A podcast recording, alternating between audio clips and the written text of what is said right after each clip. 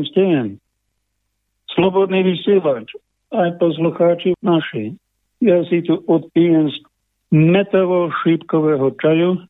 Pozdravujem vás z Vysokých Tatier, predjarných, či už skorojarných.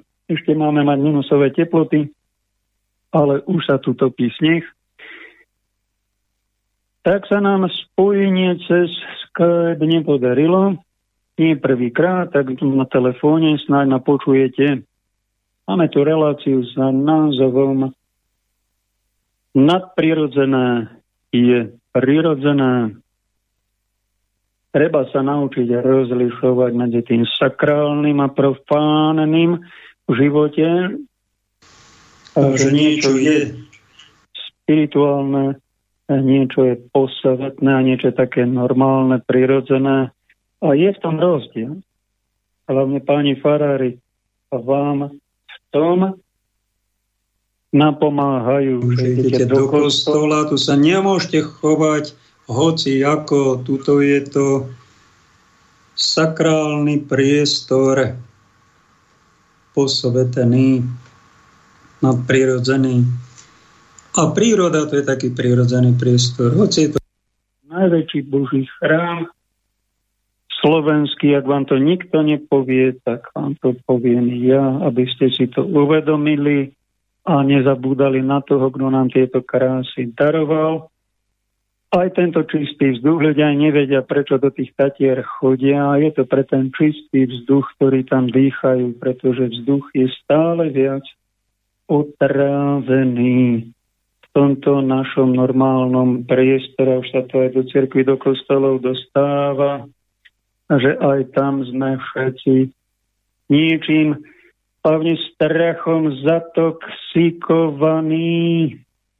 A vidíte, čo sa v spoločnosti deje, že stále viac divného čoho si je v našich medziludských vzťahoch, nielen politike, ale aj v našich rodinách, aj v našich medziludských vzťahoch sa dejú nie normálne veci, Jeden poslucháč mi do beda volal, že ako sa tá relácia dnes bude volať. E, prirodzené, nadprirodzené, či naopak, tak som mu povedala, kedy budeš mať reláciu, že besnota medzi nami.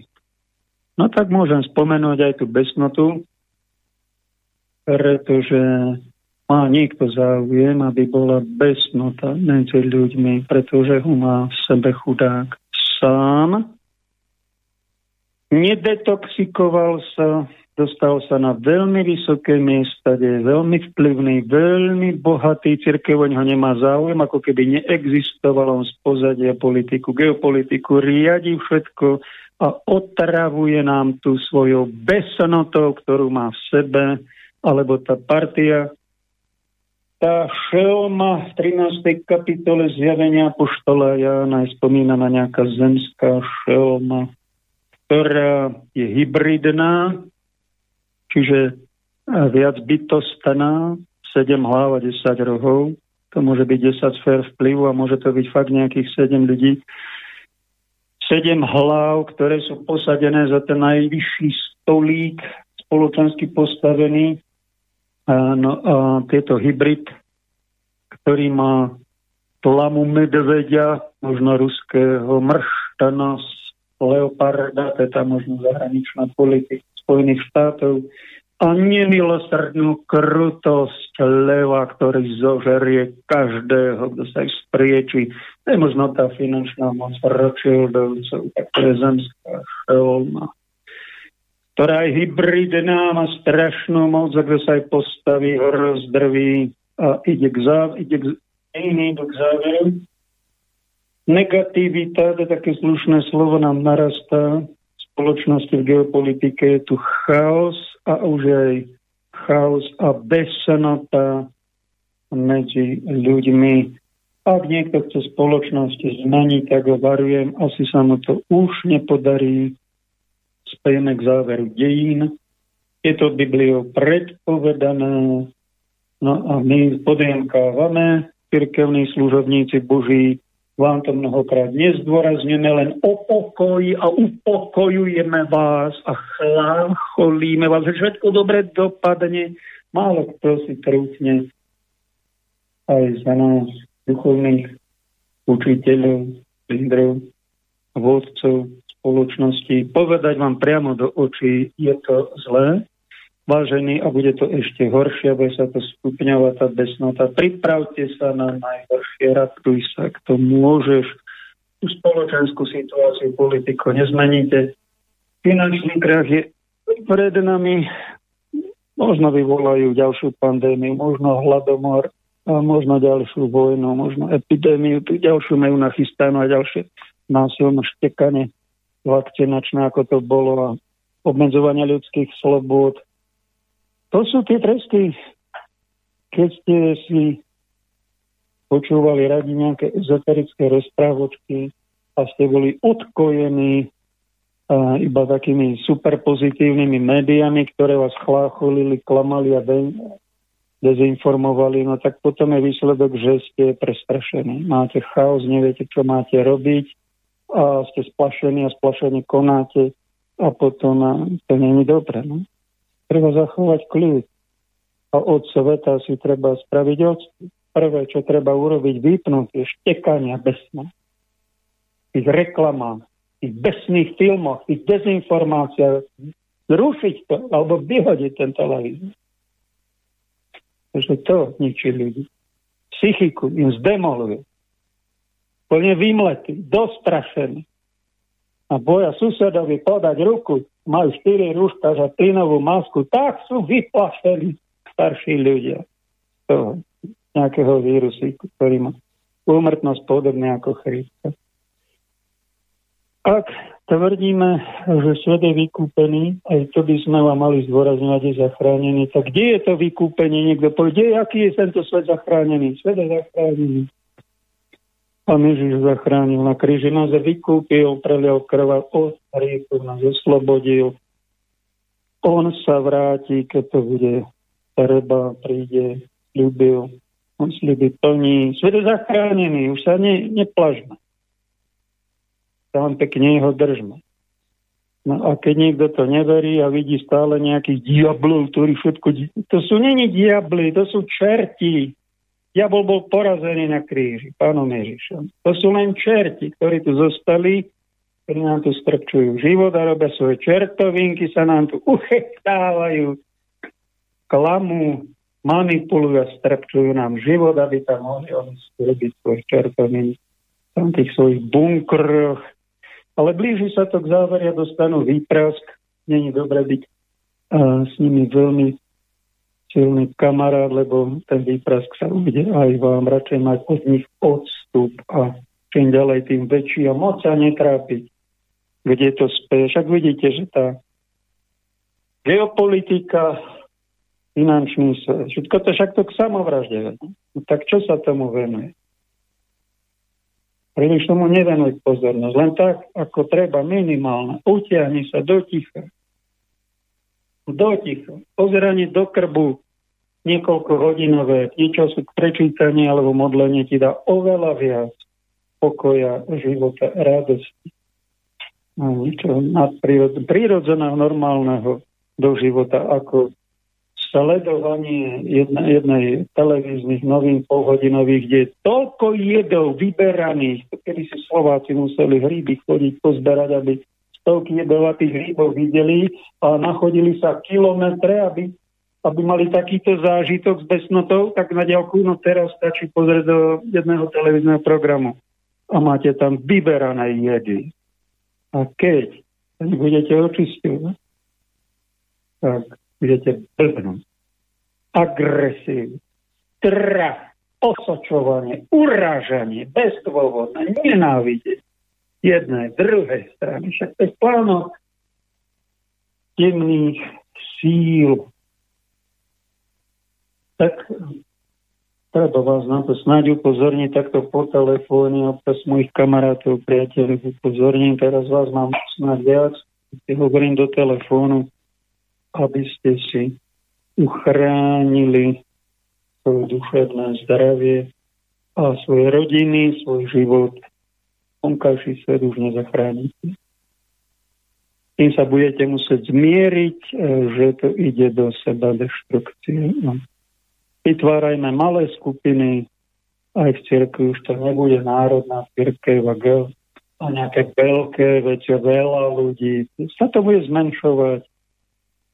Predpovedal nám to aj pápež Benedikt XVI, že cirkev v závere bude malá, budú to malé komunity, ktoré zostanú Bohu a verní. Môžete aj my, aj vy, aj ty osobne, čo ma počúvaš do tejto komunity, patriť nejakú si tam vyber. V prvej časti v druhej časti vám aj niečo mám tu nachystané povedať, ak by náhodou a ste pocitovali, že máte niečo nadprirodzené, nejaký zážitok osobný, ktorý treba povedať do éteru aj ďalším, tak ja, ktorý e, som budem nominovaný za Slovensko ako skákač do reči na majstrovstvo Európy, E, tak budem ticho a budeme vás počúvať.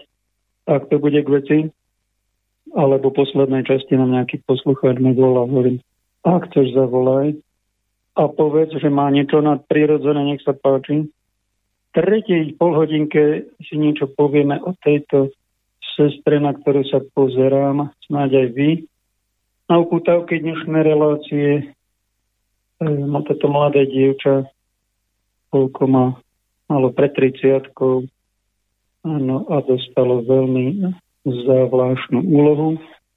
Marek Nikolov spravilo to pekné video, dal to na YouTube, našiel som to, tak si to pustíme, to je nejaká štvrť hodinka o Marte Robenovej, francúzske, ktorá odišla do neba kedy 1981, ako 80, tak nejako ročná. A Jean Guiton francúzsky filozof, ktorý o nej napísal svedectvo knihu a svoj pohľad na ňu, prehlásil nám všetkým aj celému svetu, že to bola najzavláštnejšia osoba a 20. storočia. Počuli ste niečo o nej? Videli ste ho niekedy na fotke? Ak nie je, tak sa teším, že vám to trocha môžem spropagovať, sprítomniť ani vás upozorniť. Je to jedna z mystičiek, ale takých e, nie športových, ako ja tu propagujem, všeličo mystické, tak z povrchu, aby som vás na túto oblasť života upozornil, pretože v tejto oblasti, ak niekto začne robiť tento šport a túto duchovnú prácu, tam sa zarába ten najkvalitnejší duchovný kapitál, Čiže bohatstvo, ktoré bude mať hodnotu pred Bohom a bude to niečo veľmi cenné, ak niekto je dobrý v tejto oblasti. Ak si nájde kvalitnú spiritualitu, ak niečo robí, tak sa dozviete, ako robila táto najzvláštnejšia žena možno celého tisíc ročia. Nemá obdobu. Niečo také, aby niekto nie, nejedol vraj, v jednom zdroji sa hovorí 30 rokov, v druhom 50 rokov. To nemá obdobu. Takéto niečo. To je nejaká výnimka.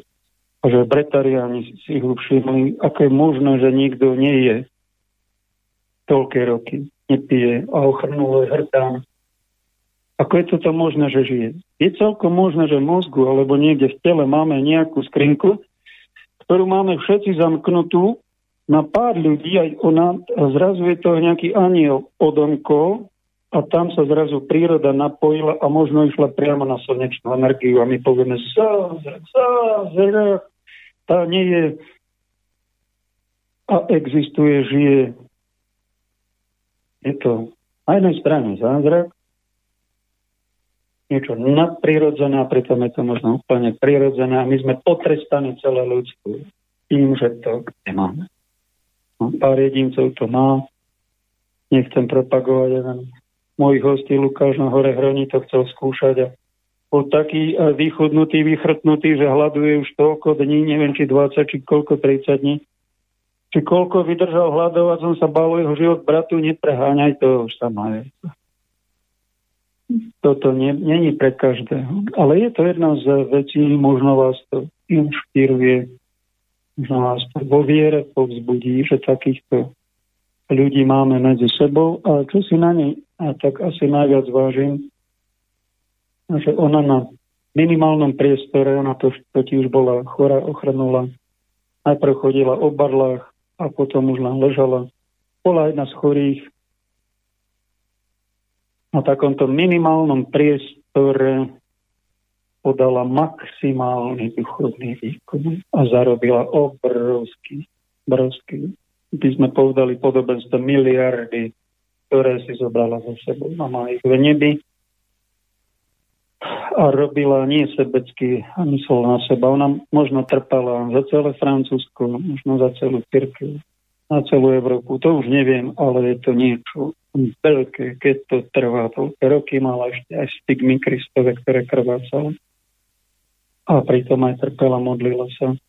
Klobúk dole. Pane, ďakujeme ti za Martu, že si nám dal, že tu bola v našej cirkvi v Európe a nedávno, čo sme prednedávno vyšla do nebie a bude asi sveta.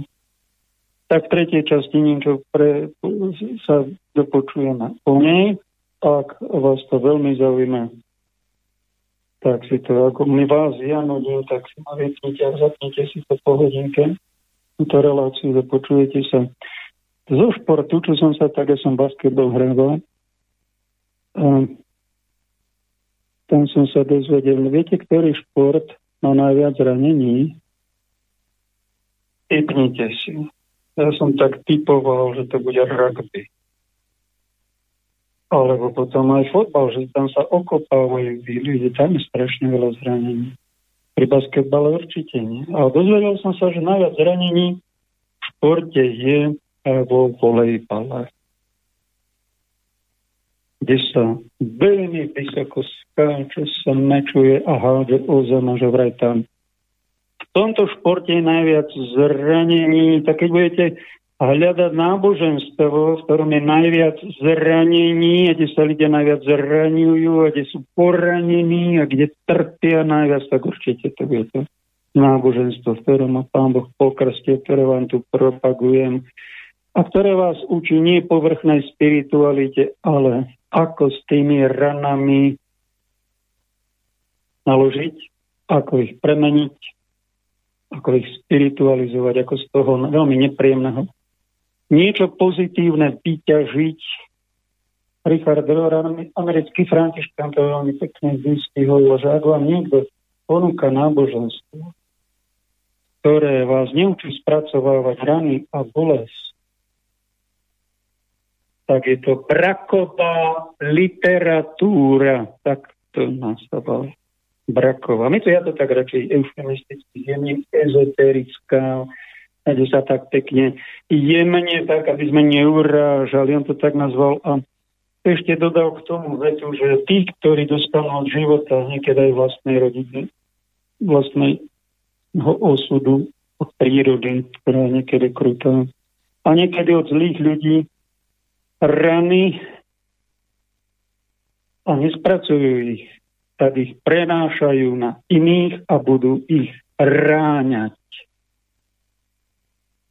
Ak ste stretli takého jedinca, ktorý vás strašne zranil, tak to bolo preto, lebo on utekal pred ničím takýmto, čo ja sa v tejto relácii venujem, alebo tejto téme, utekal pred hĺbkovým kresťanstvom, utekal pred trpiacím Kristom, nechcel o tom ani počuť nič a iných ráňa. A keď sa chce premeniť na diabla, to sú len čerti, čo ráňajú, ale diabli, tí sa rehocú tým, že urážajú, ubližujú, týkou niekoho dobodajú, dokopajú, zavraždia, ešte sa rehocú. No, to už nie sú čerti, ale sa už na diablom.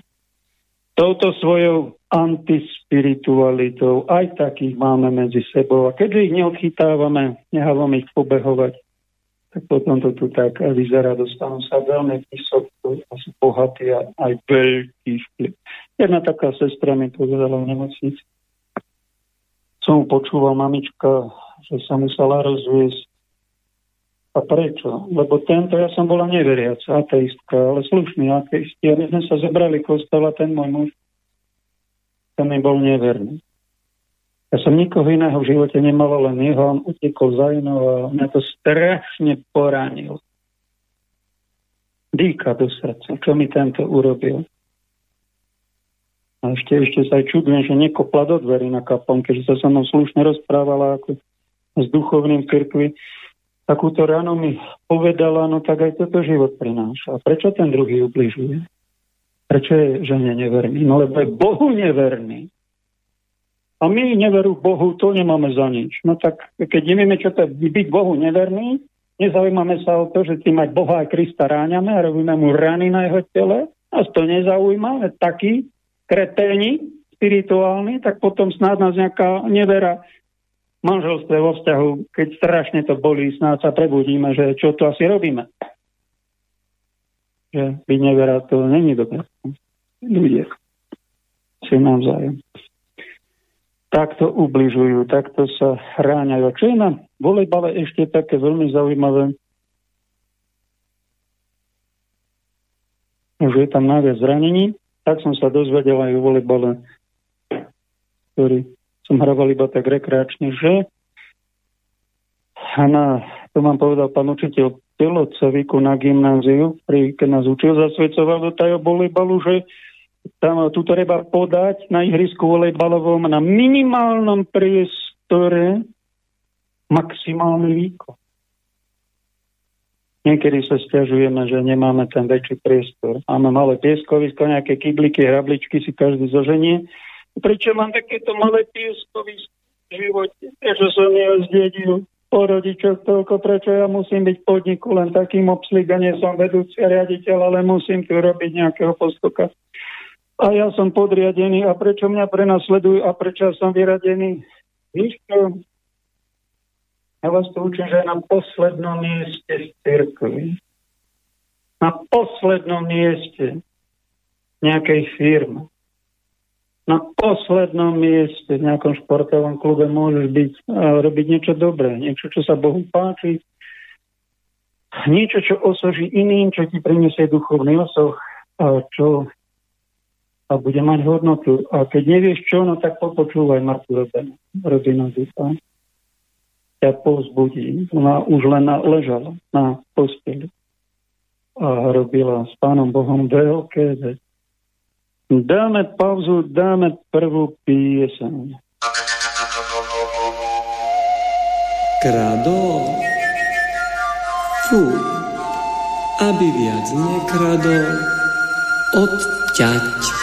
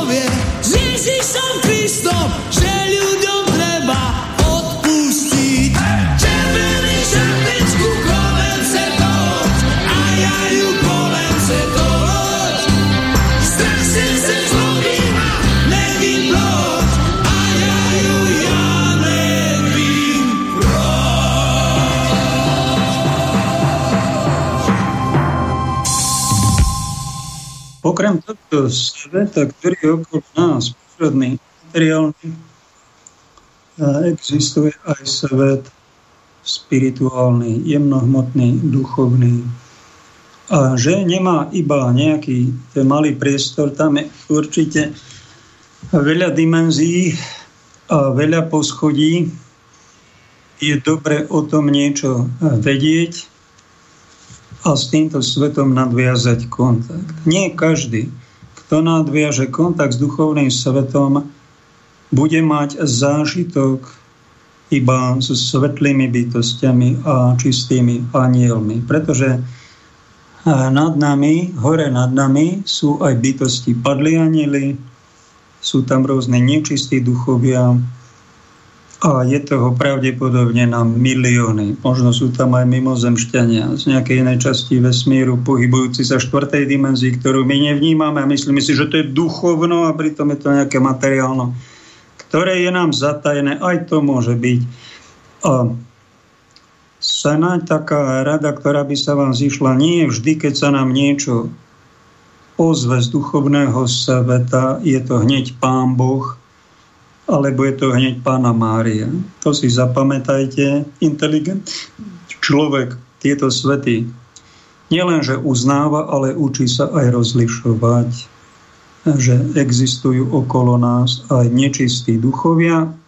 A čím viacej budeme milovať svoje zlozvyky a hriechy na Pána Boha zabúdať, tak tým sa nám budú tí nečisté sily viac ozývať, budú na nás tlačiť, budú nás nútiť a niektorých z nás darebákov na duchu, ktorí nevedia povedať nie len slovo prepáč druhým ľuďom, keď im zaklamú do očí alebo niečo zle urobia, ale oni sú tak hlúpi a tak seba zmanipulovaní a tak vytunelovaní, že oni nevedia povedať úprimné prepáč mi, pane, pánu Bohu. A toto, je, toto kniazy dosť dôrazňujú aj evanelici pastori. Toto je moment, veľmi dôležitý na to, aby ste sa oddali temným silám. Nemať v sebe už absolútne žiadnu ľudskosť, slušnosť a pokoru. To je veľmi dôležitý moment nainštalovať do jedincov takýto, už toto není čertovský, toto je už diabolský program, aby potom ste milovali hriechy, hriešky, nabalovalo sa, mali ste väčšiu černotu v sebe, No a potom oni vás budú môcť ovládať a stanete sa ich otrokmi, nástrojmi. A čo budete v živote robiť? No budem váš život bude mať hlboký zmysel. Budete robiť peklo na zemi iným ľuďom. To je ten hlbší antizmysel. A keď ste takého jedinca stretli, čo vám urobil vo vzťahu, v rodine, vo firme, v cirkvi, niekde, peklo zo života a to je medzi podnikateľmi. Niekde slušný chce zoberať tovar a ten druhý mu nezaplatí a rehoce sa mu do ksichtu. A vám krachuje firma, nemáte na splátky a ten sa rehoce vám do ksichtu. Mohol by vám to dať. Prečo vám robí peklo zo života? No lebo to peklo má v sebe sám. A keď vy si zavoláte nejakú mafiu, aby mu dali pištol, na sluchy a dali vám tie peniaze, tak vy ste takisto podobný čert ako on. A vyvraždíte sa tu vo vojna. To je tiež nejaká úloha, dá tam niečo do toho nadprirodzené, začať sa modliť, začať duchovne bojovať, aby ten človek bol napomenutý, či nie človek. Pretože ak niekto robí peklo zo života nám, tak on slúži peklu. Bodka. A nebojuj proti nemu sám ako hlupák. To je strašné hlupáctvo. Sám idem proti tankom. Však si zober pomoc neba. Tú pomoc sme dostali cez Ježiša. Zober si jeho. On porazil diabolské síly na kríži. Všetky diabolské síly. On svet vykúpil. Ale nie tak, ako sme si mysleli, že príde ako kráľ a hneď geopoliticky tu zavládne a bude šéfovať vonkov ale on vládne vnútri. No a máme tu dobu do jeho príchodu skúšky, že my tiež všelijaké vojny, vojničky, boje duchovné zažívame. E, no a s pomocou Božov niečo aj zvýťazíme a tí zlodeji dobrej nálady, dobrej radosti, dobrého mena budú napomenutí, potrestaní, zahambení. A ne, nepôjde to hneď zo dňa na deň, ale to je nejaký proces a ten proces nás má niečo učiť. A keď vám o tom niekto hovorí, tak robí tie dobre, že ho počúvate, lebo duchovný život je aj duchovný boj. Najväčší, najväčší šaškáreň robia kresťani, pseudokresťania, čo vám o duchovnom boji nepovedia absolútne nič.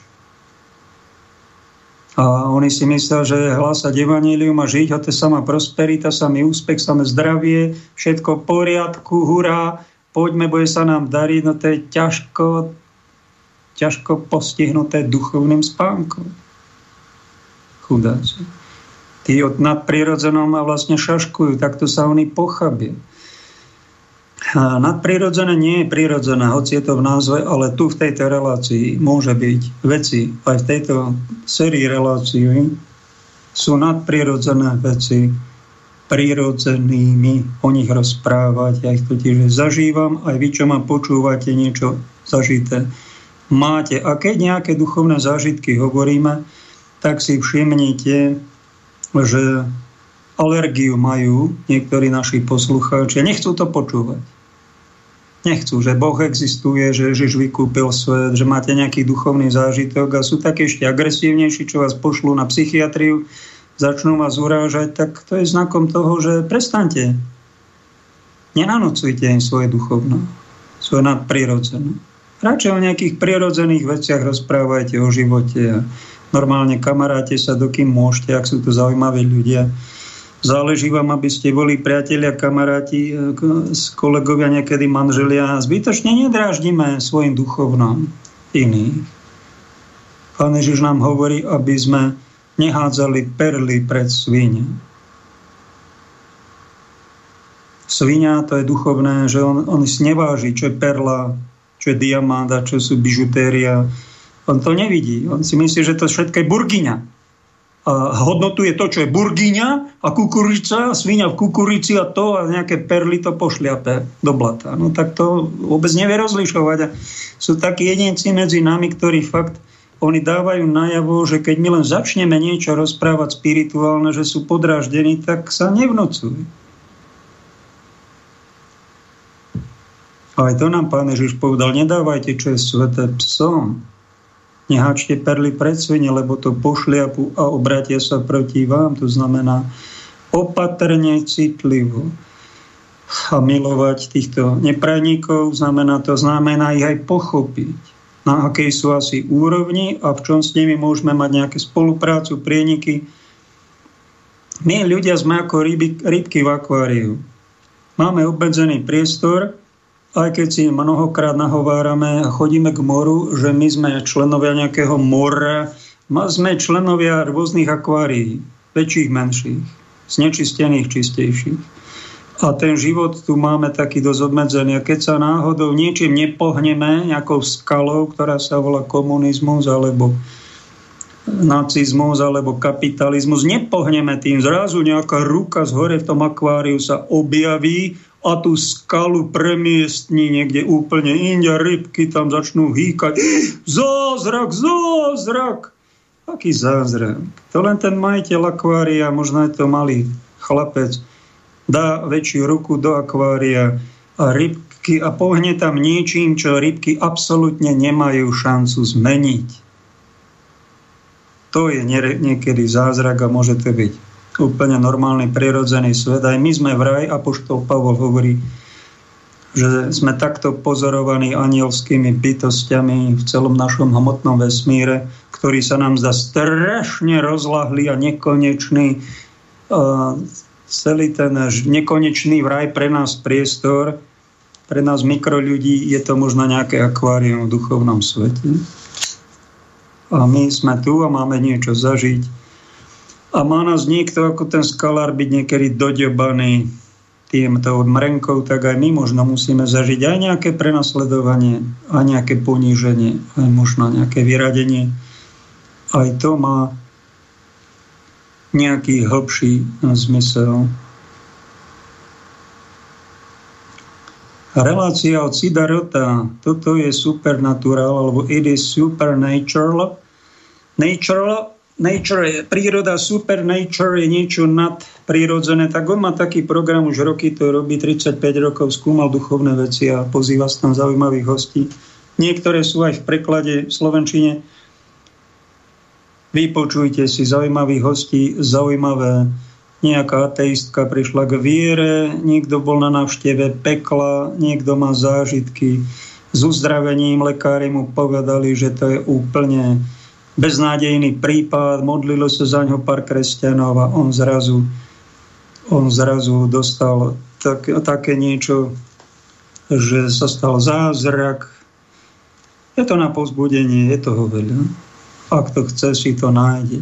A ak niekto tvrdí, že není žiaden dôkaz nejakého duchovného sveta, tak je to len darebák, ktorý si nevie rozkliknúť jednu takúto reláciu, ktorých sú stovky na internete a neza, nemá čas. Nemá čas sa započúvať a tých ľudí si vypočuť, že oni sa pozerajú normálne nám do očí a hovoria niečo, čo zažili. A jedna, taká, jedna, jedna takéto svedectvo vás musí zobudiť a zatriasť vami.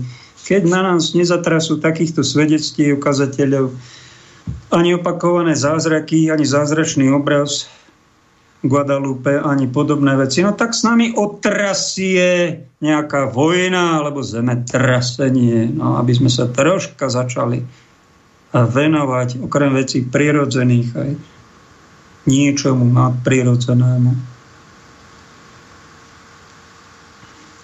Táto relácia zanikala pred 8 rokmi, včera bolo výročie. Ďakujem, páne.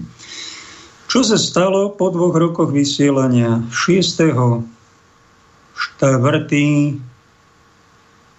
2016. Ja som vám nevedel, že ako môže na dielnici havária sa stať. V tento deň sa mi stala havária. Dobre, som si bol zaližovať na Lomnický štít na ktorý sa práve pozerám, je troška pod oblakmi. Tam pod Lomnickým štítom sa dá krásne lyžovať. A tak som po 40 rokoch lyžovania som tak a mal som 50 v ten rok, že idem si poližovať a rozlúčim sa asi s lyžovaním, taký pocit som mal. A už ma to ani tak nebavilo, ako kedy si ma to obrovsky bavilo. Po obede som išiel na jednu návštevu a potom som išiel smerom po dielnici do Prešova. A zrazu sa stalo to, ideme okolo stovky som išiel, veľa rýchlo nechodím, zrazu to moje auto vybuchlo, hodilo ma doľava, doprava, z auta sa dymilo na cimpr campr. Ja som dostal airbagom e, do hrude, hrudný kôž mi tam praskol a začal som tam dýchať. Páne Bože, ďakujem ti, že som to prežil. Výjdem z auta, to bolo asi 6 km pred Prešovom, tak nejako. Chminianská Nová Ves. Za mnou nejaký človek vyšiel z auta svojho a ja som sa mu začal ospravedlňovať. Prepašte, prepašte, asi 7 krát som to prepašte, ja neviem, čo sa stalo. Či, či som mal bombu pod autom, alebo neviem. Ako z zázrakom nadprirodzene za dve minúty tady išla sanitka, ja som v tej sanitke zrazu sedel. Hneď sa mi nejaký lekár venoval a povedal mi pán doktor, ten človek, čo ste mali incident s ním, sa priznal, že on do vás nabúral. Vraj sa šmykol na ľade a kúkal na mňa ako idiot. Nepovedal žiadne prepáč, skoro ma zabil. Auto mi rozbilo, dal sa do šrotu, pilo sa nové. Ďaká Bohu, nie som minulý, prežil som to a potom mi duch nejako dal, že to bol pravdepodobne nejaký mentálny útok.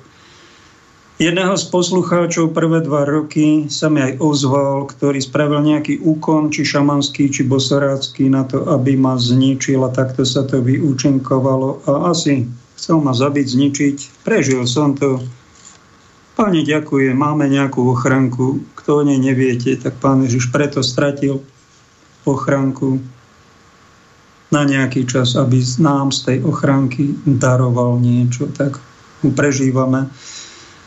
Takéto niečo sa stretnete, to nie sú len osočovanie, a to môžu byť aj mentálne útoky, že vás niekto sekerov naháňa, alebo a poviem, pane, vďaka, sú to taká Niekedy je to prirodzená vec, je to aj boisko.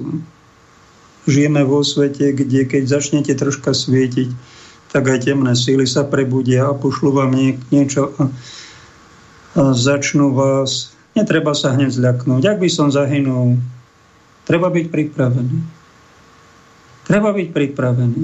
Toto je možno, možno si to namýšľam paranoidne, ale taký pocit som mal, že to je nejaký útok mentálneho sveta. A tým, čo sa venuje magii jedného mladíkovi, som povedal, vieš čo, magia, daj pozor, toto je tam všeli, čo sa tam dozvieš. Tam tie veci fungujú, ale ťa to môže, môže zlý duch prísť, spravíš nejaké hriechy a to stačí pozerať hodinu porno a už je v tebe nainštalovaný diabolský program.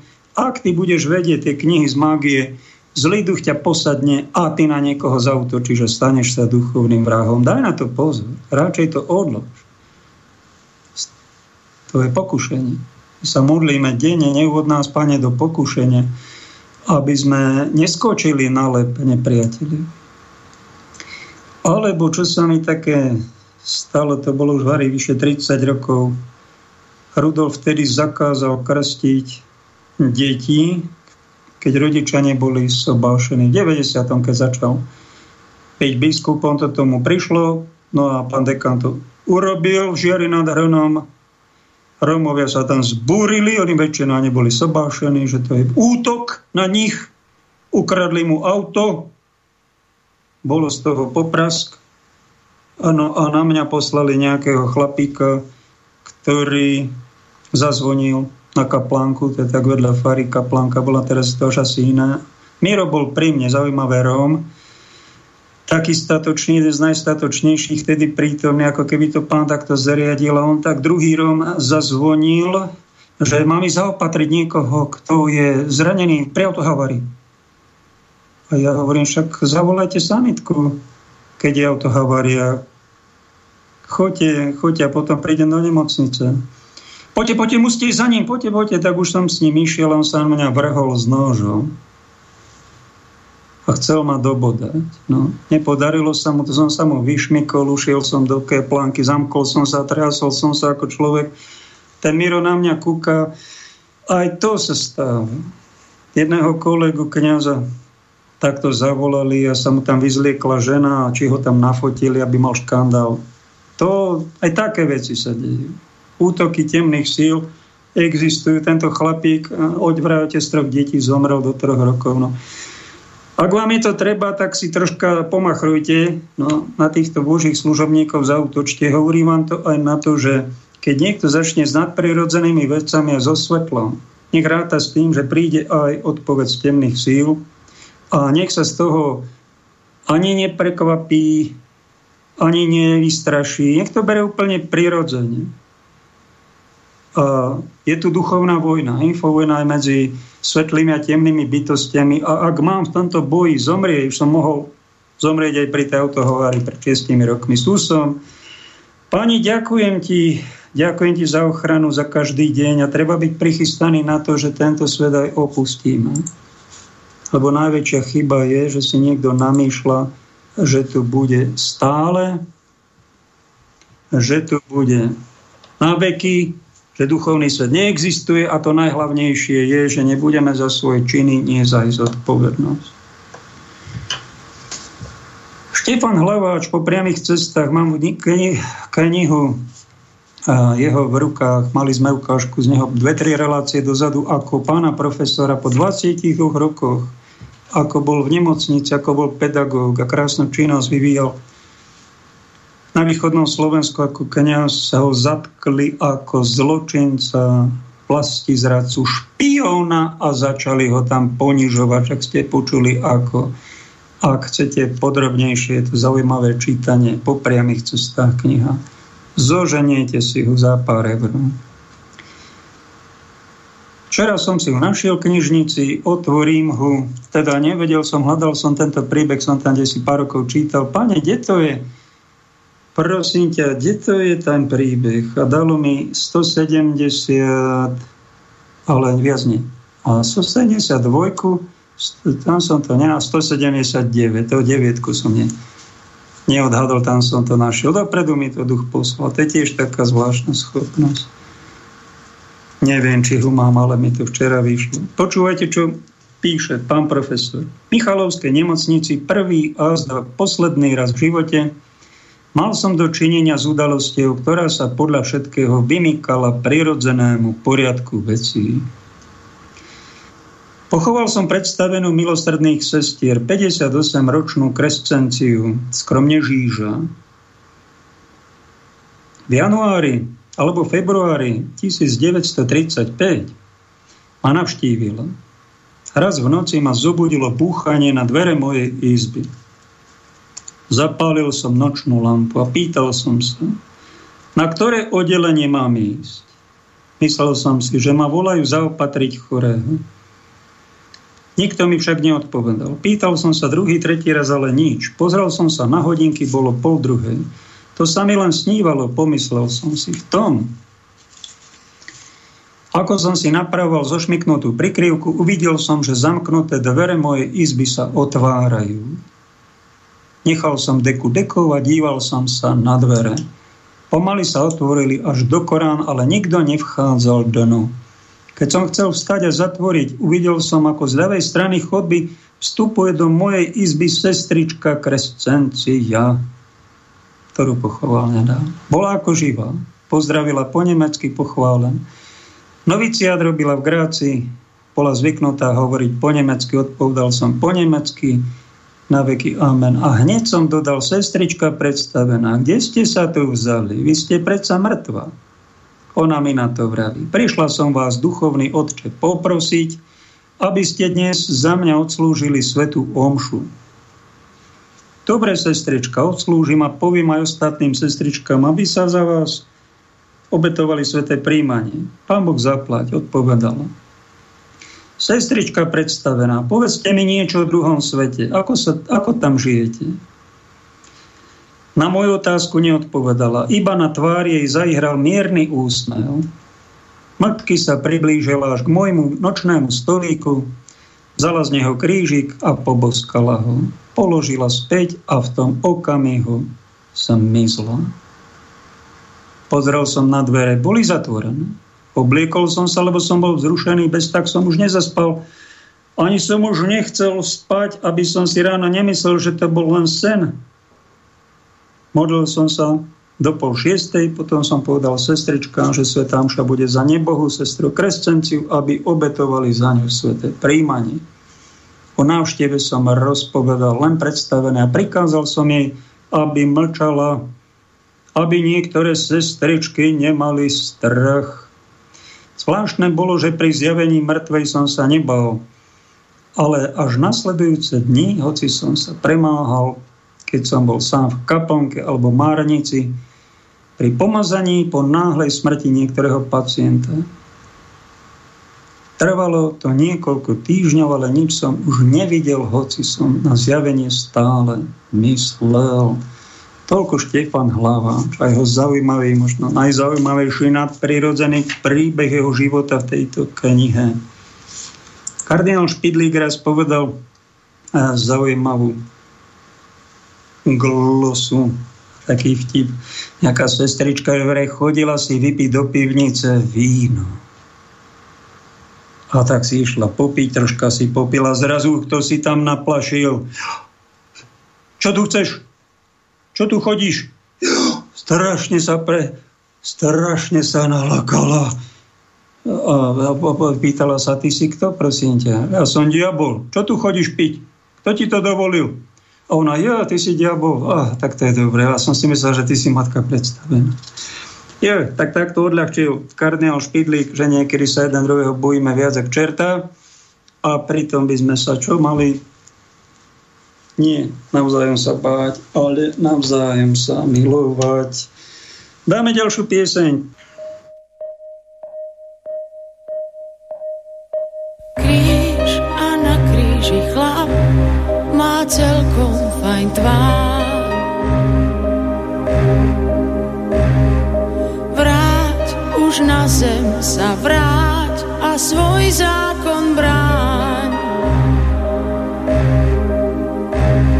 V nás zostal stáť, z pravdy púšť lásky pád.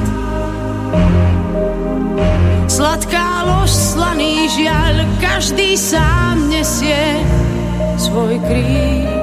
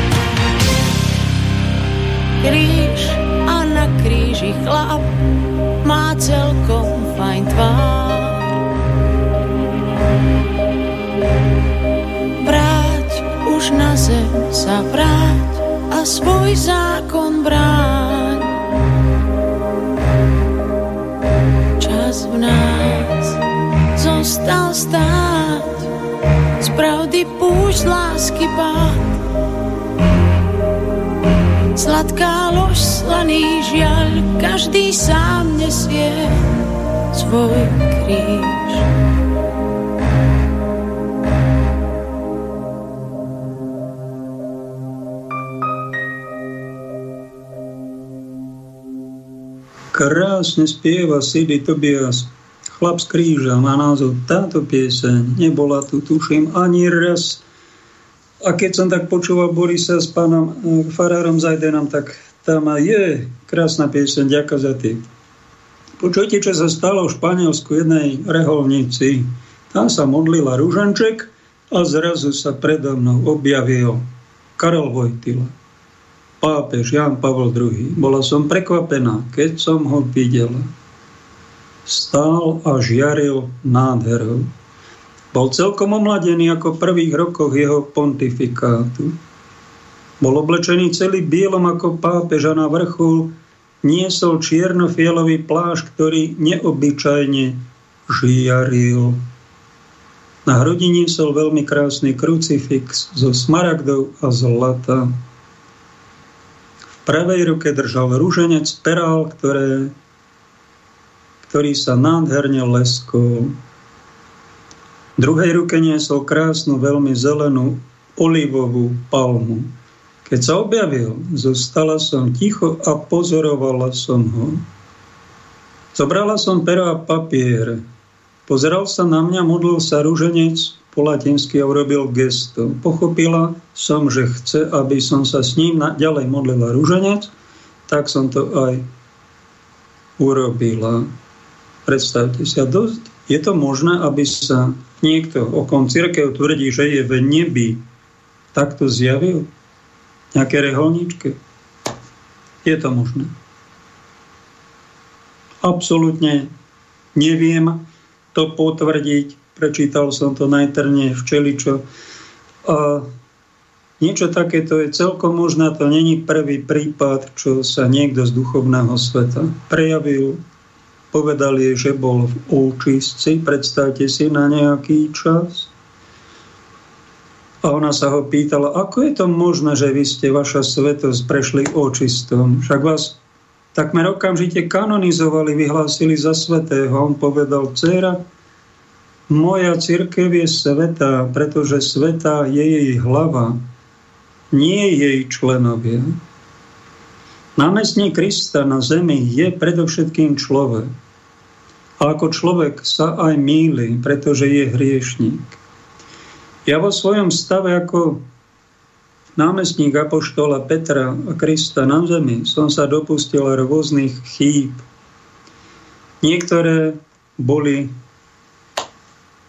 urobené okolnostiami, a ktoré ani pápež nemôže. Tu vo väčšnosti sa všetko odpláca. A je nám to súdené s veľkou prísnosťou hlavne pre tých, ktorí poznajú Božiu vôľu a cirkevných predstavených, čím sú vyššie, tým tam prísnejší súd bude. Nezabúdajte na to.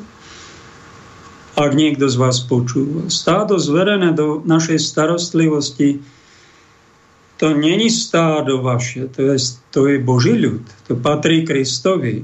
Pamätajte na to.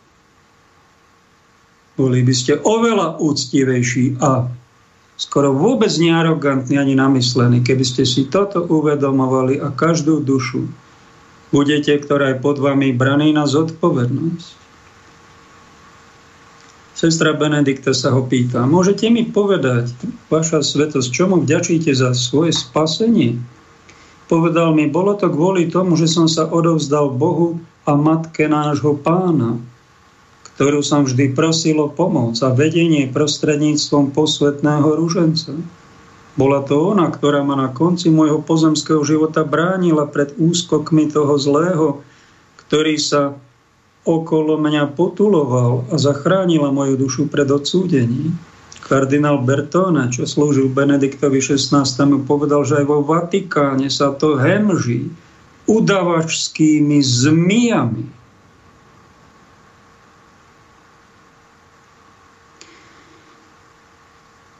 Vraj Jan Pavel II toto ešte povedal, nikto nepozná misky váh vo väčšnosti, iba tí z nás, ktorí sem už prišli a tí, ktorým to pán rán zjaví.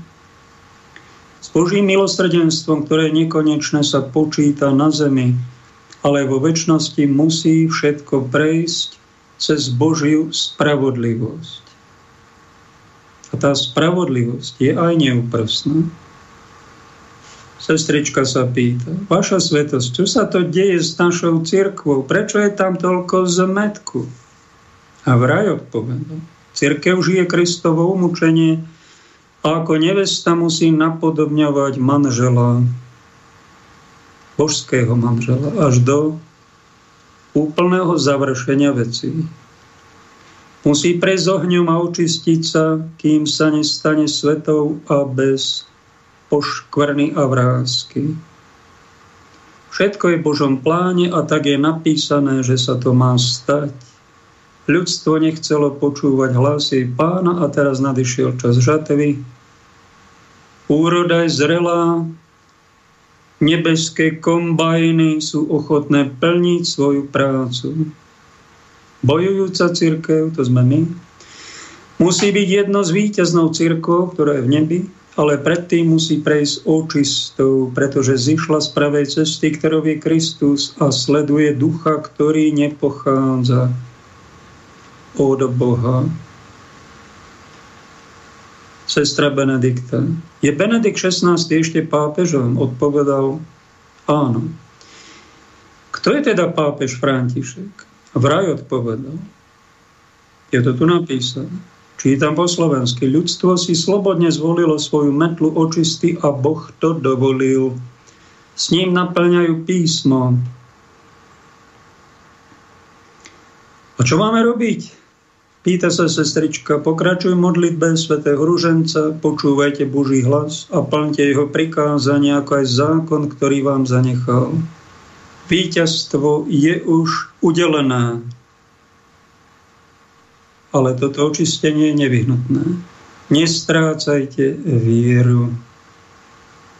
Požehnal ma, hovorí sestrička, týmto spôsobom žehnám ťa, dcera, žehnám celú cirkev, potom dlho a veľmi pomaly obkreslil kríž a odišiel. Toľko zaujímavý článok v relácii, kde sú veci nadprirodzené, úplne prirodzené. Či to bolo takto, či je to nemilná pravda, mne sa to ako pravda zdá. V inom zjavení zase si videl Jana Pavla II. nie si úplne inde. To sú takí, čo nemajú radi pápežstvo církev. Skúmajme to, hľadajme, ak nás niečo povzbudzuje, tak sa tomu venujme. Ak nás niečo od svetej viery, svetej nádej a lásky k Bohu, k blížnym odradzuje, tak sa tomu prestaňme venovať a neotravujme sami seba niečím, čo je vraj nejaké duchovné a nemusí to byť čisté. Teraz si vypočujeme Mareka Nikolova. Milí priatelia, rád by som vás pozval do započúvania sa príbehu, ktorý dosvedčuje to, že Ježiš Kristus je živý v Eucharistii a že jeho slova, ktoré povedal, že kto bude jesť moje telo a piť moju krv, bude mať v sebe život, pán Ježiš prislubuje väčší život. A Marta Robinová, sa narodila v roku 1902 a zomrela v roku 1981. Je jednou z najväčších mystičiek a stigmatičiek 20. storočia. Každý piatok prežívala drámu Kristovho utrpenia a smrti, na jej tele sa pritom objavovali krvácajúce stigmy vykupiteľových rán. Avšak verejnú mienku i svet vtedy najväčšmi udivovala skutočnosť, že viac ako 50 rokov jediným pokrmom Marty Robinovej bol Ježiš Kristus v Eucharistii. Marta Robinová sa narodila 13. marca 1902 vo Francúzsku, Châteauneuf de Galere, v malej dedine Drom, nedaleko údolia Rodanu, mala 5 starších súrodencov, 4 sestry a brata. Rodičia sa živili ako polnohospodári. Otec bol pracovitým hospodárom a matka veselou a zbožnou ženou. V roku 1903 celú oblasť postihla epidémia týfusu, v dôsledku ktorej zomrelo veľa ľudí. Aj malička Marta vtedy ochorela. Napokon prežila, ale jej zdravie bolo silne narušené. Zo zdravotných dôvodov často chýbala v škole, takže aj pán Farár musel na prvé sveté príjmanie pripravovať doma. 15. august 1912 bol v Martinom živote významný deň. Prvý raz prijala Krista v Eucharistii. Po rokoch vyznala. Myslím si, že pán ma v deň môjho prvého svetého príjmania prijal do vlastníctva. Ježišovo srdce začalo byť v mojom. Marta mala veľmi dobrú pamäť. Rýchlo si vedela všetko zapamätať a rada sa učila. Žiaľ, školskú dochádzku skončila ako 14-ročná, lebo musela pomáhať rodičom na gazdovstve. Bola pokojným a radostným dieťaťom, veľmi rada mala kvety, ochotne robila v kuchyni i v záhrade, milovala ľudové piesne a tance, počas večerných stretnutí susedov. V máji 1918 16-ročná Marta začala trpieť veľkými bolestiami hlavy. 25. novembra toho roku nečakane odpadla v kuchyni v prítomnosti svojej matky. Odvtedy 20 mesiacov bola v bezvedomí. Lekári boli bezradní, lebo nevedeli určiť jej diagnózu. Rodičia sa báli, že Marta čo skoro zomrie. Nik si však vtedy neuvedomoval, že toto bolo mystické bezvedomie, počas ktorého Ježiš duchovne pripravoval Martu na veľké poslanie prítomňovania jeho lásky a nekonečného milosrdenstva. K úžasu a nemalej radosti všetkých sa dievča jedného dňa prebralo a pokračovalo v rozhovore presne na tom mieste, kde ho prerušilo pred upadnutím do mystického spánku. Od tej doby sa Marta mohla pohybovať už len s barlami, avšak jej choroba sa čoraz väčšmi zhoršovala. Dievča bolo vnútorne presvedčené, že najdôležitejším poslaním jej života bude trpieť za iných. Od Márie sa učila bezhranične veriť a dôverovať Ježišovi. Mala len jedinú túžbu, aby naplnila celú Božú vôľu. 15. oktobra 1925 na sviatok svätej Terezie Avilskej Marta napísala akt odovzdania sa a úplného obetovania svojho života Bohu. Bol to súkromný úkon zasvetenia sa, zásnub s Kristom, darovaním sa mu ako obeta lásky a zároveň dojímavý druh milostného listu Bohu.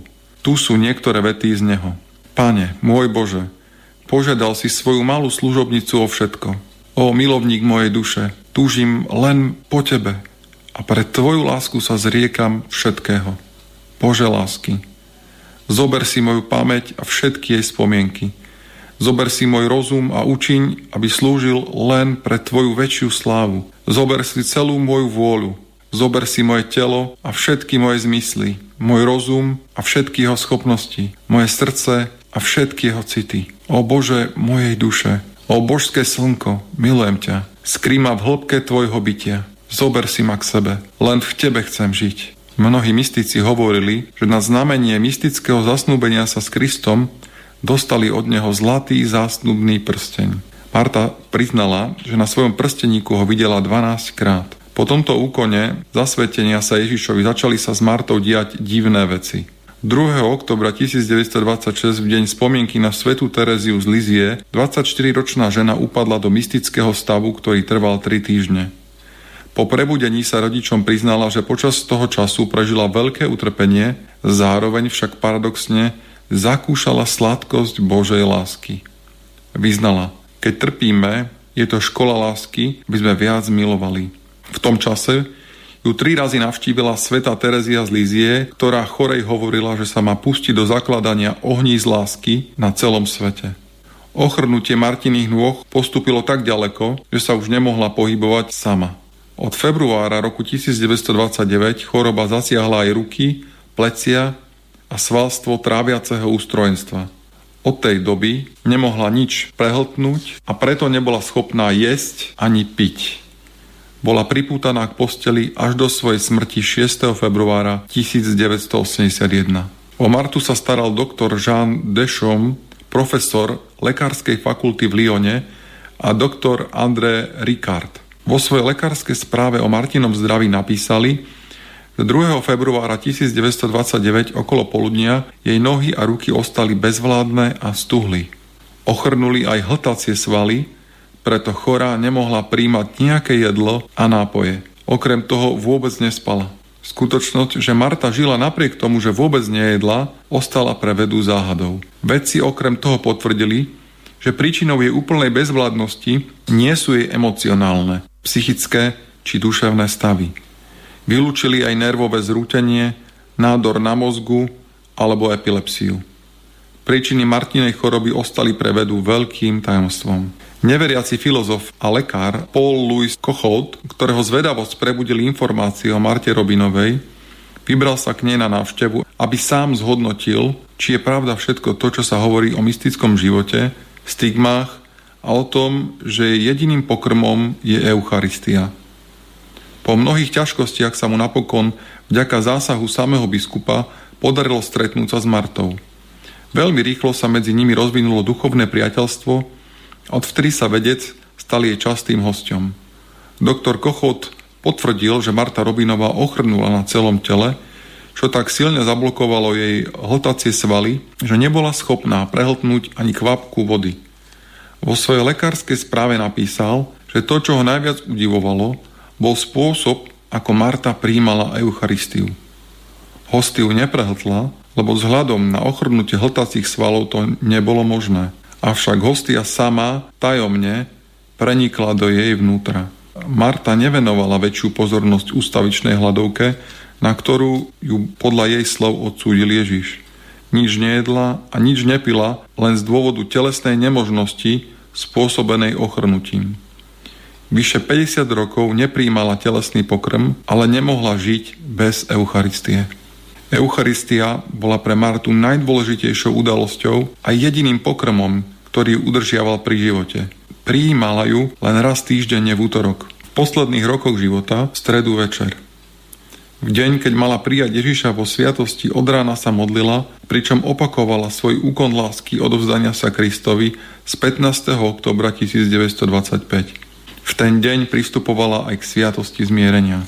Po prijatí Eucharistie vydala tichý výkrik úžasu a radosti a potom upadala do extázy, ktorá spočívala v jej plnom splynutí s Bohom.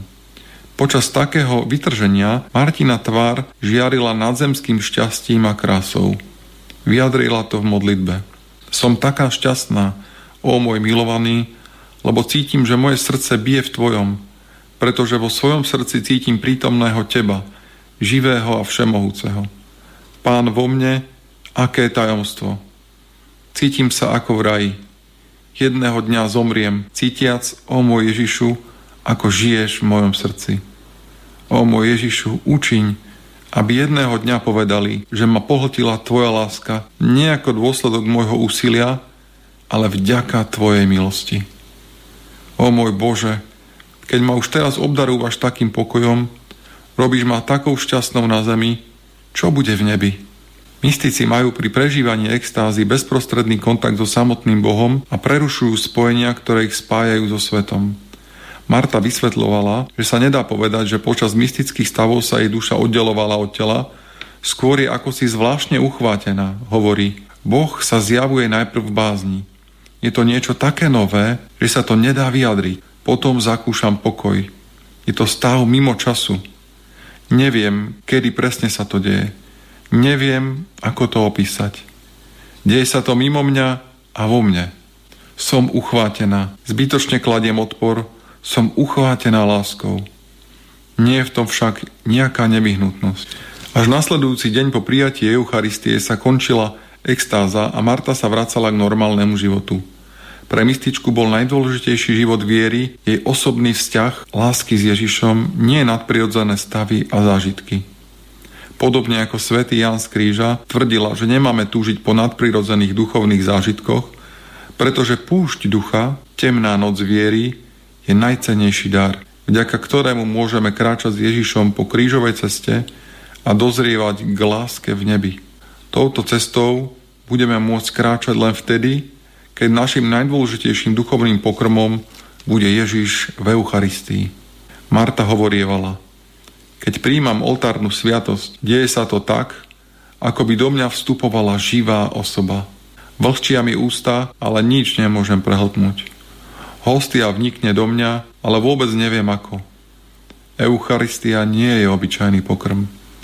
Za každým do mňa vlieva nový život – Ježiš je v celom mojom tele, ako by som vstala z mŕtvych.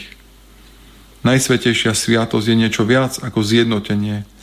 Je to splynutie v jedno. Chcela by som všetkým, ktorí sa ma neustále vypitujú, či skutočne nič nejem, veľmi nahlas povedať, že jem oveľa viac ako oni, pretože sa cítim eucharistickým telom a krvou pána Ježiša. Chcem im povedať, že oni sami v sebe blokujú účinky tohto pokrmu. Pre všetkých osobitne prevedú je najväčší udivujúci fakt, že Marta od chvíle úplného ochrnutia jej tela v roku 1929 až do jej smrti vo februári 1981, čiže vyše 50 rokov absolútne nič nejedla, nič nepila a vôbec nespala. No jej organizmus napriek tomu fungoval normálne.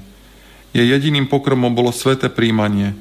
Kristus chcel cez toto mimoriadne znamenie, cez trvalý, eucharistický zázrak všetkým ľuďom dokázať, akú veľkú silu má oltárna sviatosť, ak je príjmaná s hlbokou vierou.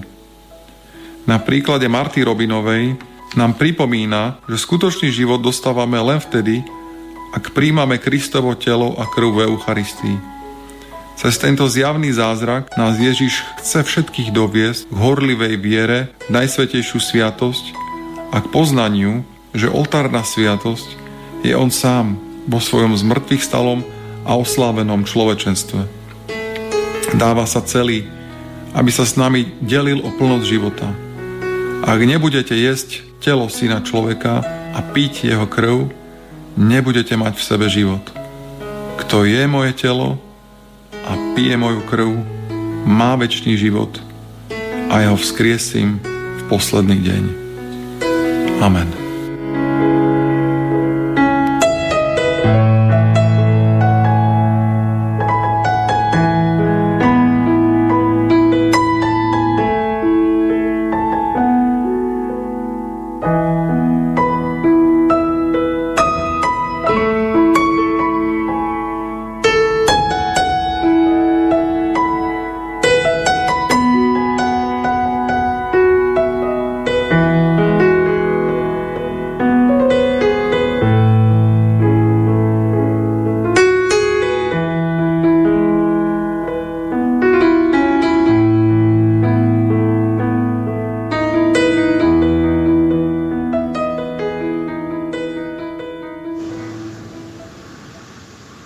Sme si vypočuli vzácný príbeh jednej sestry, ktorá je určite v nebi a určite je tam vysoko a určite bude v kráľovskej spoločnosti, keď mala také kráľovské porcie aj utrpenia tu na zemi.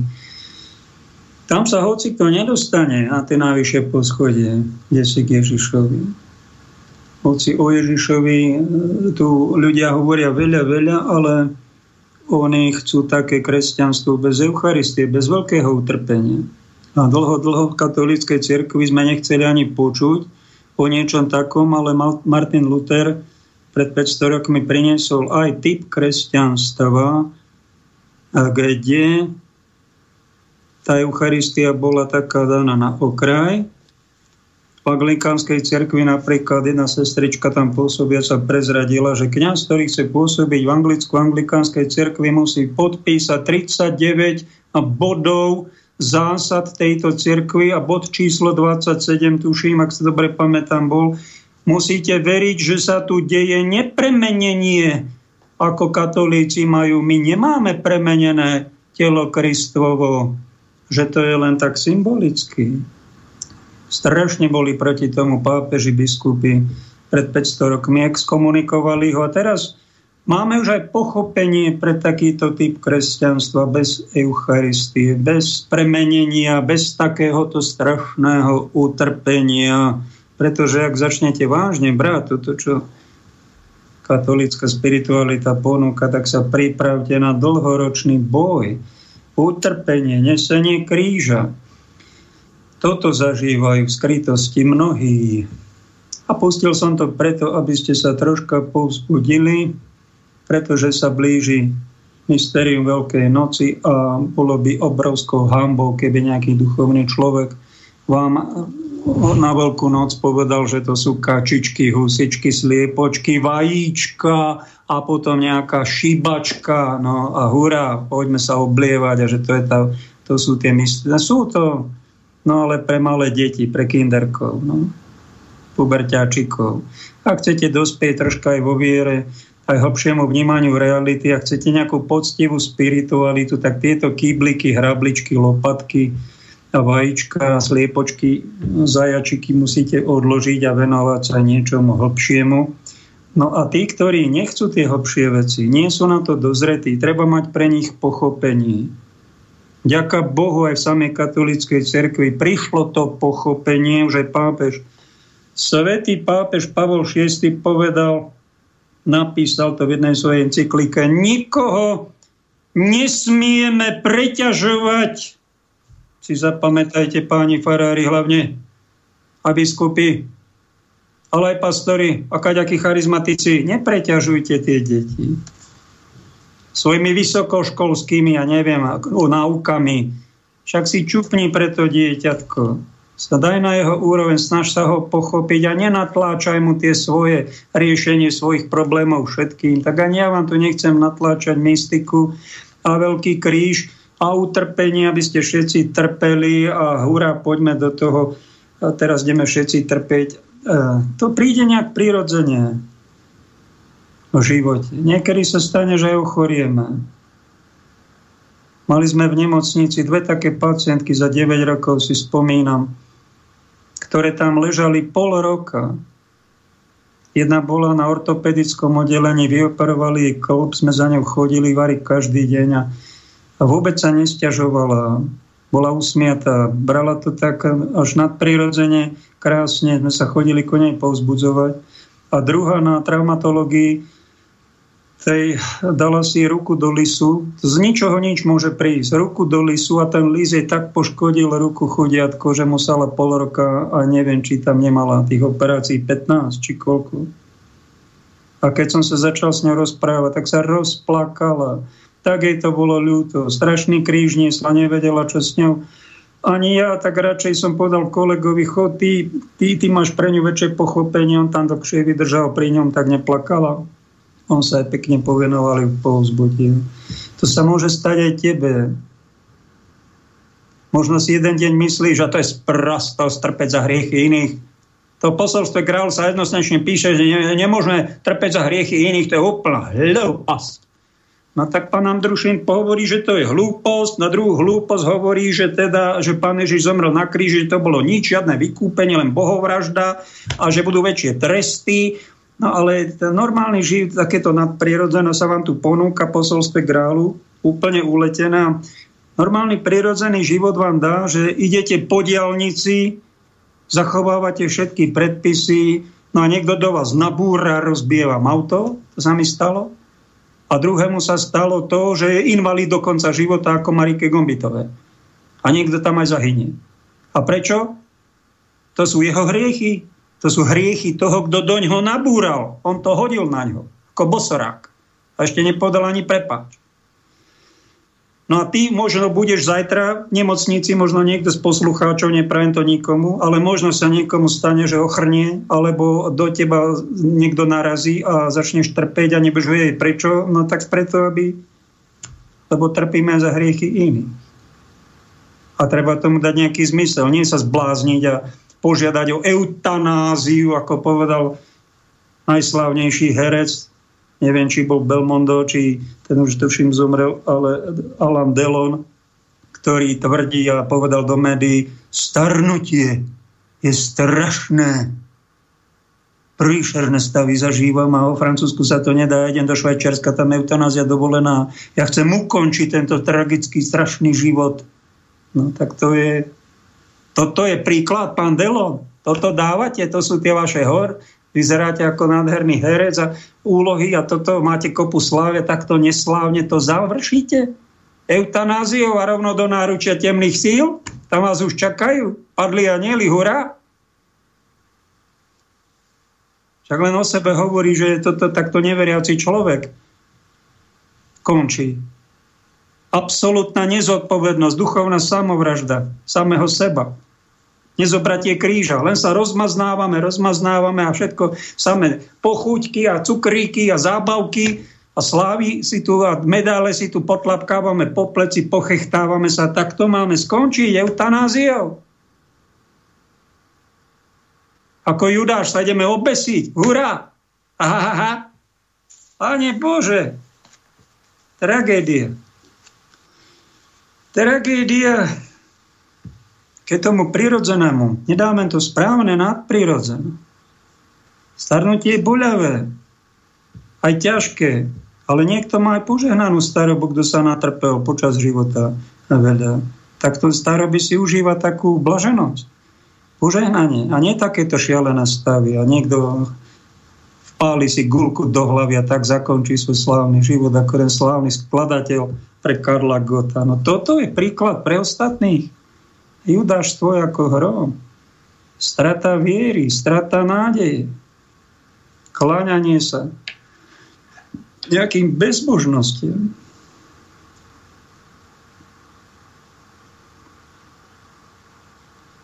Keď som v nemocnici pôsobil, tak ma tak napadlo, pani, a prečo nespravíš zázrak nejaký?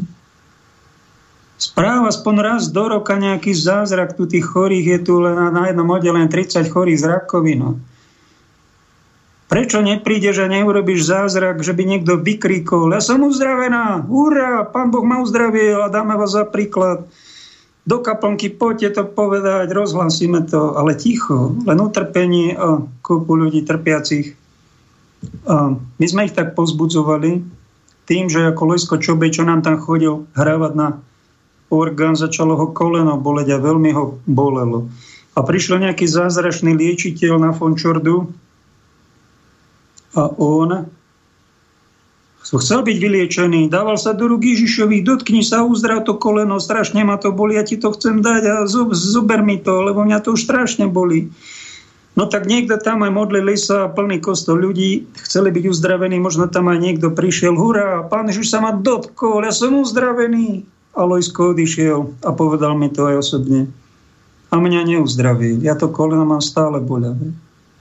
No ale takýchto lojskov je 99 v tom kostole, aj v nemocnici. Sú trpiaci. A my o nich nebudeme tárať, že to majú z minulých životov a musia trpeť za svoje hriechy, čo spáchali desi Honolulu pred 300-500 rokmi, ako to robia ezoterici.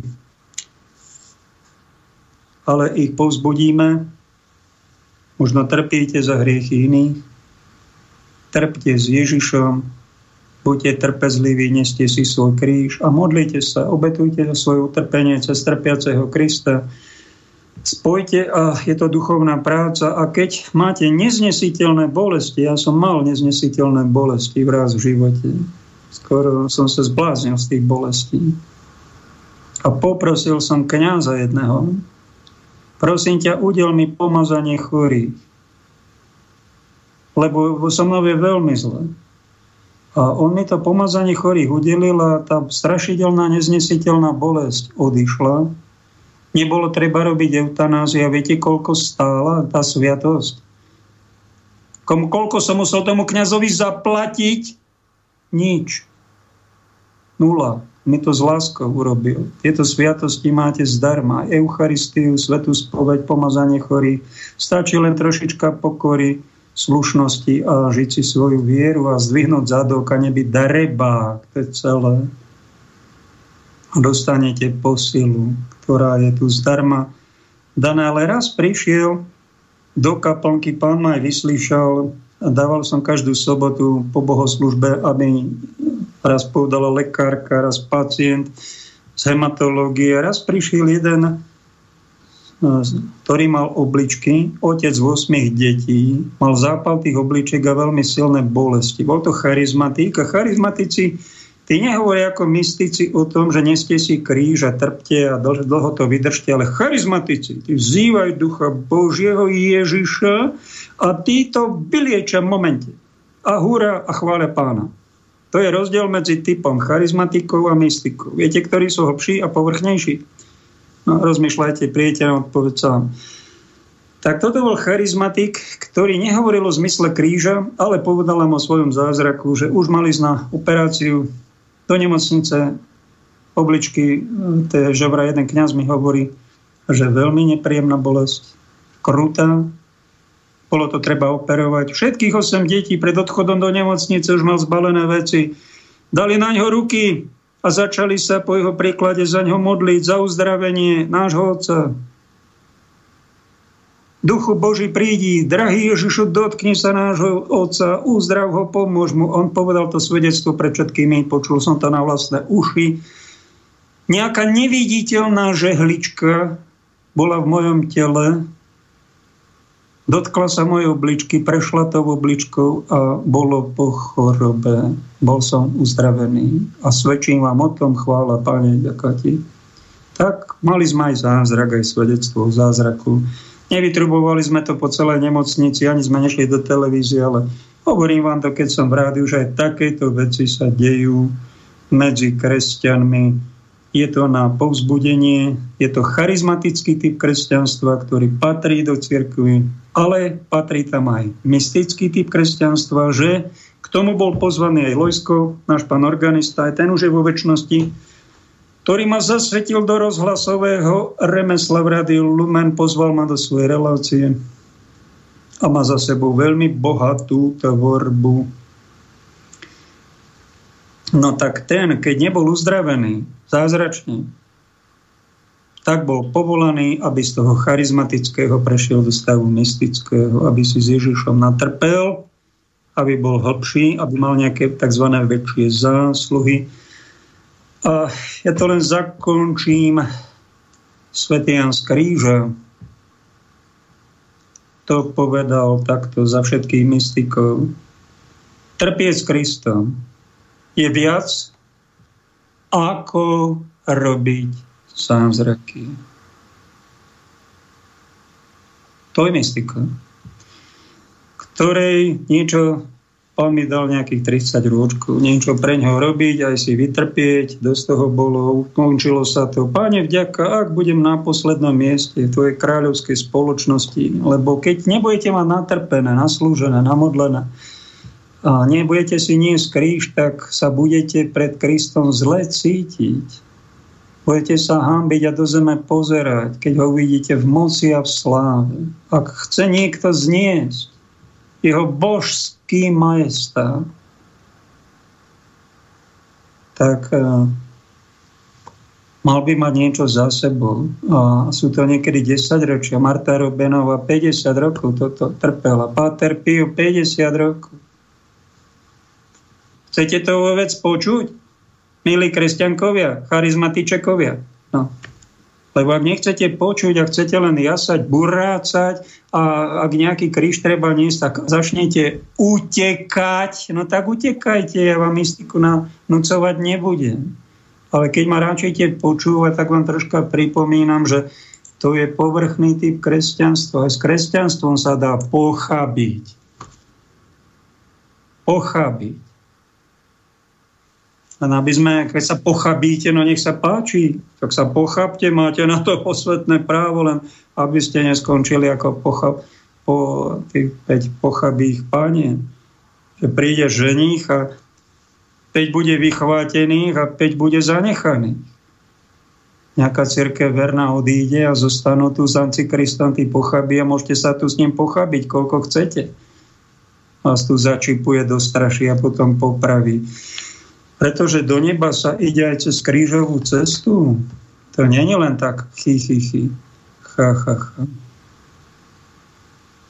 Ak chcete, koľko máme ešte pár minút do konca, niekto zavolajte, povedzte, napomente, upozornite, môžete sa zdieľať. V tejto relácii sú veci nadprirodzené, úplne normálne, prirodzené. A ak vás niekto pošle na psychiatriu, tak to znamená prestaň s tým. Nehovor ďalej. Hovor niečo o prírode, o športe, o móde. Ten človek není schopný ťa počúvať, tak sa mu nevnúcuj, nepreťažuj ho. Možno si niečo trpí, možno sa nad životom hlbšie zamyslí a bude sa sám pýtať Mám tu pred sebou citát svätej Teresky z Lisy, tak hovorí, človek prežíva veľký pokoj z vedomia, že je úplne chudobný a že sa spolieha len na pána a Boha. Vďaka Anka z Liptovského Mikuláša, to mala na Facebooku, akorát to tu mám pred sebou. Čo to je byť chudobný v duchu? Tak Matka Církev sa nevenuje ak sme teda katolíci, charizma taká katolicita znamená všetko, všetko, čo je v kresťanstve. Aj prvá liga, aj deviatá liga, to všetko patrí do kresťanstva. Treba mať preto pochopenie a nenanúcovať všetkým celej planéte prvú ligu, aby všetci boli mystici, pretože ich preťažujeme. A niekedy pre tých, čo majú kresťanstvo také, bez Eucharistie, bez pratne premeneného chleba, pre nich je oveľa dôležitejšie to kresťanstvo pre také vyspievajúce, možno detské, možno dospievajúce, aby tam príliš netrpeli, aby nemali toho Krista pravého, aby tam mali len symbol, pretože oni nie sú ešte schopní na dospelé veci. A nie si kríž. Oni potrebujú to kresťanstvo také, troška aj veselé, radosné, burácajúce, uzdravujúce. A v tých cirkvách, ktorých niekto sa rozhodne žiť tej anglikánskej cirkvi, tam sú tuším aj tie homovzťahy dovolené, tam si to odhlasovali a niekde panu Máriu neuznávajú panenstvo, niekde na pápeža hovoria, že je antikrist, nerozlišujú medzi pápežským úradom a nedokonalosťou aj tých pápežov. A keď takíto jedinci medzi kresťanmi by začali príjmať platne premenené Kristovo telo, dostali by stokrát alebo až tisíckrát ťažšie tresty za to nehodné príjmanie. Pre nich je oveľa lepšie byť v cirkevnom spoločenstve medzi takými protestantskými kresťanmi, kde nemajú platnú sviatosť, kde to majú len symbolicky. Preto to hovorím, pretože mne to nikto nezdôraznil, pretože pár vecí nemáme dovysvetľovaných, objasnených. Nepovedali nám to tzv. tí, čo sa hrajú na otcov, ale sú to neraz otcovia a diletanti, ktorí majú kopu titulov. Nedajú nám základnú inštrukta života. A potom, keď máme málo poznania, je medzi nami veľa nevraživosti, odsudzovania. A bolo aj veľa náboženských vojen, pretože málo chápania bolo. Ak môžem prispieť trocha do Božieho diela niečím, čo mi pán objasnil a objasní to ďalším. Veľmi rád sa s tým podelím a ak je ovocie toho, že budeme mať viacej chápania medzi sebou, tak je to obrovská veľká vec. Lebo keď my budeme chrápať a budeme sa nenávidieť a ohlasovať Ježiša, tak sme nepochopili nič horšie na tom ako ateisti, antiteisti. S agnostikmi dokopy. Pekne ďakujem Euke, Martinovi, Mirovi a Milovi za podporu tejto relácie, tohto hlasovania, tejto misie. Keď sú traja muži a jedna žena, to je úplne dokonalé spoločenstvo. Keď sa vám modlím rúženec, tak sa mi to viackrát stáva, že sa stretneme štyria, traja muži a jedna žena. A keď som sa rúženec nemodlil, ale modlil som sa len k Bohu, tak sme sa väčšinou po nejakom čase stretli traja muži. To je také odpozorované od života. Napríklad. U Zdenka, to je také spoločenstvo Cirkve Bratskej, Banskej Bystrici, kde som chodil rok, už som ho spomínal, tak tam svedčili dvaja, dvaja bratia oslobodení od alkoholu vlastne traja. Tomáša sme si tu mali v jednej relácii, ktorý už skoro zahynul a Zdenko mu pomohol sa oslobodiť z alkoholu a dostal sa z toho vďaka Bohu. Ale títo dvaja, jeden sa volal Jozef a druhý sa volá Duša.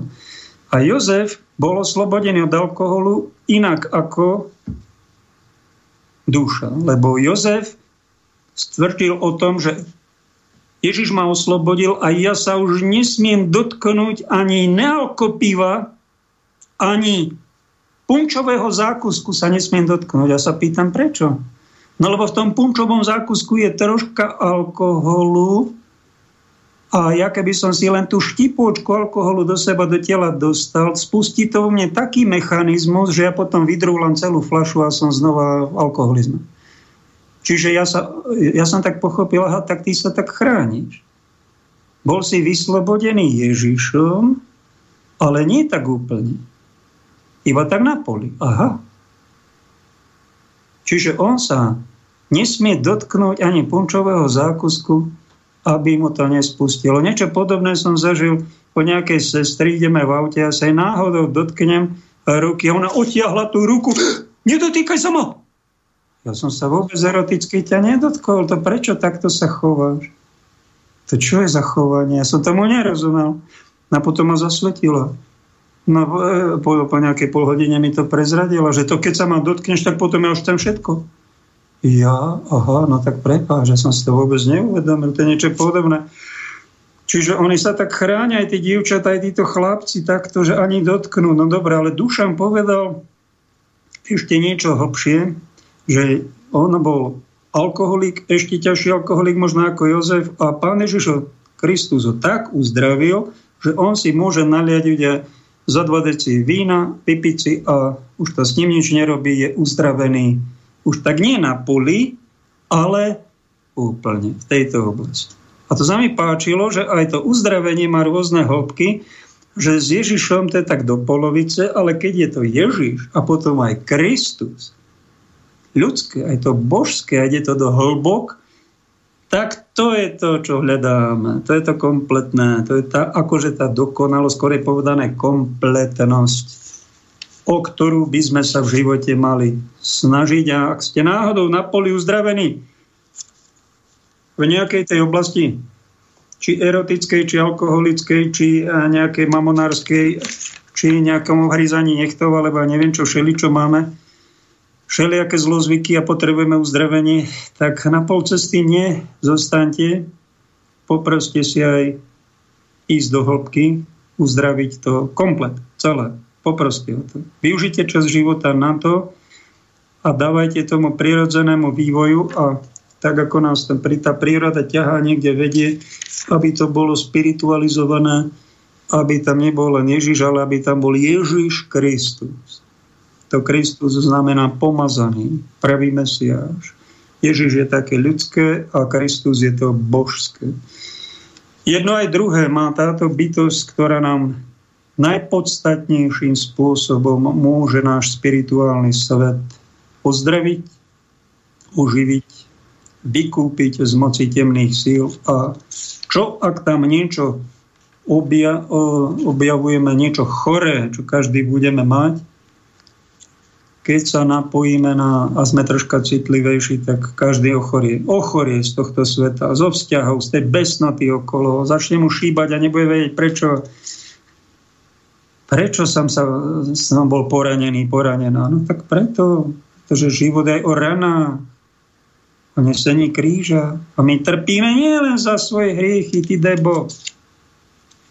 To je materská škola, trpe za svoje hriechy. Ak máš troška nejaké duchovné vyššie školy, tak trpíš za hriechy iných. Ani si to možno neuvedomuješ. Nebuďme len taký platonický, zamilovaný do Ježíša, tak akože na diaľku, ale poďme troška do intimity, do hlbšieho vzťahu s ním. Posledné minúty ešte máme. Poďakoval som sa. Čo vám čo ma ešte napadá? Martie Robenovej. Na teológii som sa o nej nedopočul nič. Sice počkaj, v jednej prednáške tam, kto si niečo spomínal, len tak veľmi ľahko a potom som si to začal všímať a bol som parelemoniál ako kaplánik z Užiaru v 91. 2. Autobus na výlete, bolo to na dva týždne, boli tam taká charizmatická skupina vo Francúzsku, to viedla kresťanov. Boli tam také stany rôzneho druhu. V jednej stane sa jedlo, v druhom stane boli knihy, v tretom stane e, boli nejaké chvály, pódium, hudba, také pekné mestečko. Bolo to mesto, kde žila jedna svetica, ktorá tam je na oltári, Margita Alakok ktorý sa Pán Ježiš zjavil, aby sme si ctili jeho božské srdce. Odtedy sú litány k božskému srdcu, odtedy sú prvé piatky, odprosovanie božského srdca za urážky. Niečo také, trvalo to nejaké storočie, kým sa to dostalo do liturgie v cirkvi. Je to tá svetica je sveta a ovocie toho, že sa tam stretali ľudia a oni tam chválili, spievali, ruky hore mali a mne sa to oni sa tešili, ja som bol smutný. A nechcelo sa mi pretvarovať, čo tam budem pretvarovať. Ruky dvíhať, keď to necítim. Ja sa idem radšej modliť. Tak na takej lúke, to bolo také novum, bola Eucharistia, to ten chlebík premenený na omši u nás katolíkov, ale nie tak monštrancii takej malej, ale v takom obrovskom slnku, ktoré malo možno aj meter priemer a tam veľká Eucharistia a 50 ľudí sa tam modlilo v tichu. Počuli sme v diálke tie spevy, ale bolo to také stomenejšie a sme sa tam modlili. Tak a ja som sa začal modliť a keď som mal smutok v ten deň, tak som sa na kolenách začal modliť túto petu. Pane Ježišu Kristi, naplň ma svojou radosťou. A túto vetu som pokoji v láske opakoval pol hodinu. Asi som sa spriamil trocha, zmanil polohu tela a nič sa nedialo a potom som pokračoval druhú pol hodinku, tú istú vetu, do hĺbky s láskou, nič sa nedialo. A ešte som vydržal tretiu pol hodinku a po tej 1,5 hodinovej takejto modlitby pred Eucharistiou som sa vám musel prestať modliť, pretože niečo do toho prirodzeného procesu prišlo niečo nadprirodzené. Mojom srdci sa zrazu zjavila, neviem, objavila nejaká štrbina, leaks, to je také moderné slovo, Vatilix, Wikileaks, leaks je štrbina, tak nejaká taká štrbina v mojom srdci, neviditeľná cestu štrbinu, začalo do môjho tela a psychiky prúdiť tak niečo nenormálne, radostné, božské, obrovsky radostné, že keby som sa začalo sa to zväčšovať a bolo to na emóciách strašne silné a keby som sa neprestal modliť, ja som myslel, že zomriem tam od tej radosti. Čo? Šialená radosť. Som to zavrel a prestal som sa modliť. Tak takýto zážitok mám parelemoniál, ako možno na záver návod pre tých, čo ste smutní. A ak veríte Boha, ak s Ježišom niečo máte dočinenia, vy ani neviete, čo máte na dne svojho srdca akú obrovskú radosť tam nosíme, len treba troška prestať byť darebák a treba tie prostriedky, ktoré počujeme, občas aj použiť. Ak som vás niečím pozbudil, páne, to ty si sa dotkol, to ty si urobil, tebe nech je čest a sláva. Spojeným srdciam Pána Ježiša, Svetej Pany Márie, ktoré sú v centre kresťanstva, nech je najväčšia česť a sláva. Amen. Ďakujem za počúvanie. Hey, hey, hey.